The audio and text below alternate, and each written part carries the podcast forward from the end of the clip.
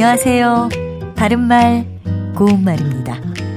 2023년도 이제 2주밖에는 남지 않았습니다. 이렇게 한 해를 마무리할 시기가 되면 보통 연말이라든지 세모라는 표현을 쓰곤 하는데요. 세모는 해세자에 점을 모자를 쓰는 것으로 한 해가 끝날 무렵이나 설을 앞둔 섣달 금음쯤을 가리킵니다.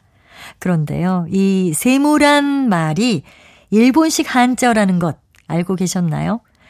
일본에서는 12월 15일을 전후해서 주위 친지들에게 지난 한 해 동안 신세진 것에 대한 표시로 선물을 보내는 풍습이 있는데요. 이것을 오세보라고 한답니다. 여기 나오는 세보라는 말이 바로 한자어 세모를 일본어식으로 발음한 것입니다. 우리나라에서는 세모라는 단어 대신에 세말이라는 한자어가 주로 쓰였고요.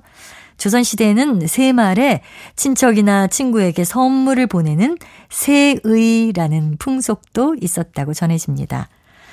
일본식 한자인 세모란 말을 대신하는 것으로 설밑과 새밑이란 표현이 있습니다. 설밑은 우리 고유어 표현이고요. 새밑은 한자어 새와 순우리말 밑을 결합해서 나온 것입니다. 그러니까 앞으로는 세모라는 일본식 한자어 대신에 설밑이나 새밑이라는 표현으로 써보시면 어떨까 합니다. 바른말 고운말 아나운서 변희영이었습니다.